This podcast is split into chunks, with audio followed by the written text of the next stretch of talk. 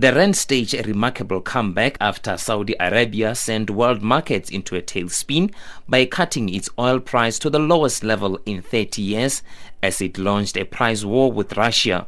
The oil price fell from 50 US dollar a barrel to $32. The Gulf states reacted to Russia's refusal to join oil producing countries in the OPEC cartel and cut production in order to show up the oil price in the face of the growing coronavirus spread around the world. The rand also took a hit along with other emerging market currencies, falling from 15 rand 70 cents to the dollar over the weekend and briefly touching 16 rand 95 cents to the dollar overnight, a level last seen 4 years ago. Independent market analyst Liston Meintjes says while lower oil price will help lower inflation, it could also have a negative impact on some local stocks. This after oil and chemical company Sasol share price fell 45%.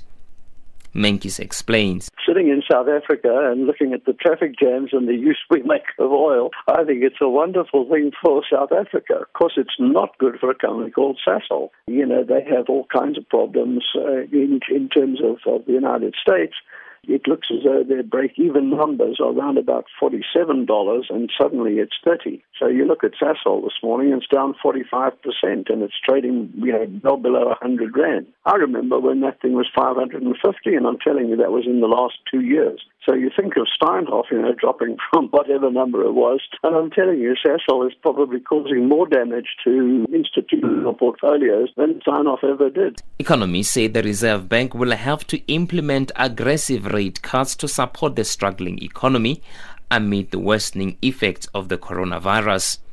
The overall JSE index plummeted just over 6% in early trade in line with global stocks. ETM Analytics chief economist George Glynos says the Reserve Bank will have to take its cue from other central banks which have been aggressively cutting rates.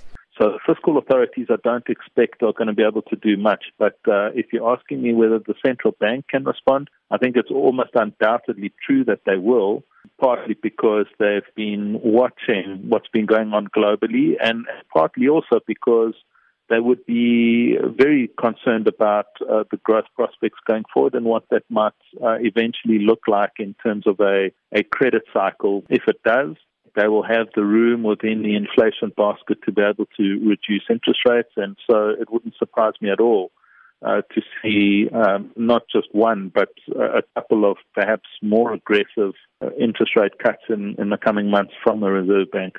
I am Tshepo Mungwai in Johannesburg.